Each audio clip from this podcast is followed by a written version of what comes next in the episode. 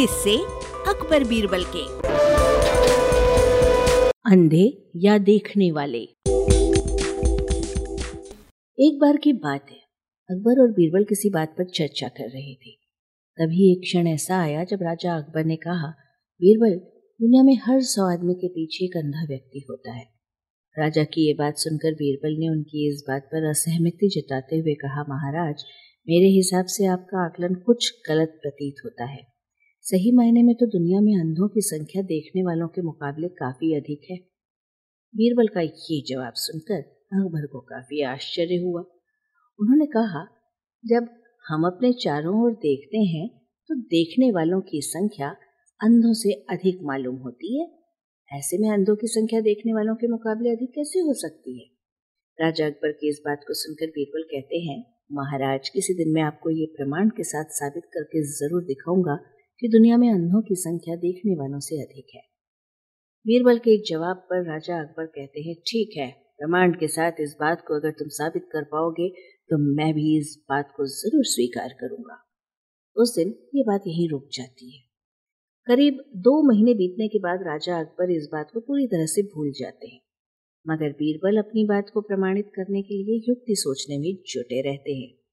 करीब चार दिन बीतने के बाद बीरबल को एक योजना सोचती है और वो दो मुनीम को लेकर उनके साथ बाज़ार की ओर चल देते हैं बीच बाज़ार में पहुँचने के बाद बीरबल सिपाहियों से चारपाई के चौखट वहाँ मांगते हैं और उसे बुनने के लिए रस्सी भी मंगवाते हैं अब बीरबल अपने साथ लाए दोनों मुनीमों को आदेश देते हैं कि उनके दाएँ और बाएँ कुर्सी डालकर बैठ जाएँ। साथ ही इस बात का ध्यान रखें कि दाएँ बैठने वाले मुनीम उनके राज्य में मौजूद अंधों की सूची तैयार करेंगे और बाएँ बैठने वाले मुनीम देखने वालों की सूची। बीरबल का आदेश मानते हुए दोनों मुनीम अपने अपने काम करने के लिए कमर कस लेते हैं और बीरबल चारपाई बुनने का काम शुरू कर देते हैं।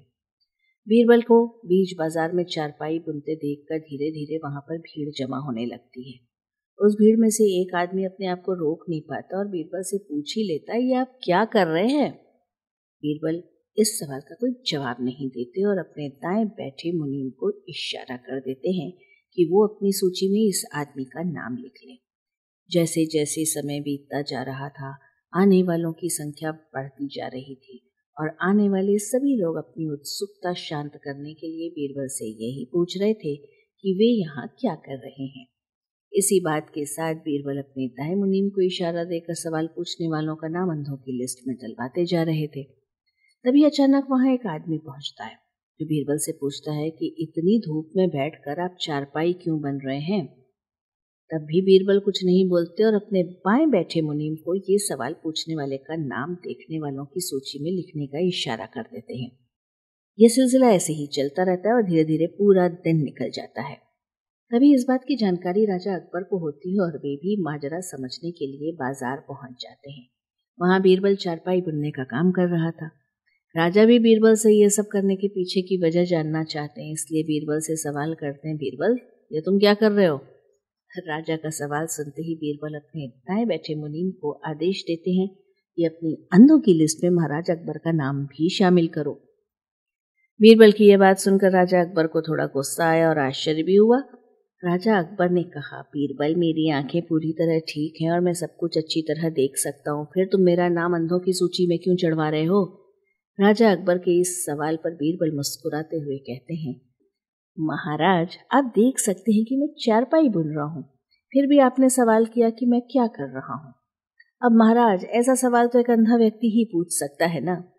बीरबल का ये उत्तर सुनकर राजा अकबर को समझ में आ गया कि कुछ दिन पहले की गई बात को प्रमाणित करने के लिए ये सब किया जा रहा है। ये बात समझ में आते ही राजा अकबर भी मुस्कुराते हैं और पूछते हैं, बीरबल तो बताओ कि तुमने अपने इस प्रयास से क्या पता लगाया?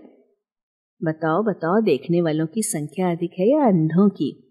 राजा के सवाल पर बीरबल जवाब देते हैं, महाराज, मैंने जो कहा था वही बात सच निकली कि दुनिया में देखने वालों के मुकाबले अंधों की संख्या ज़्यादा है।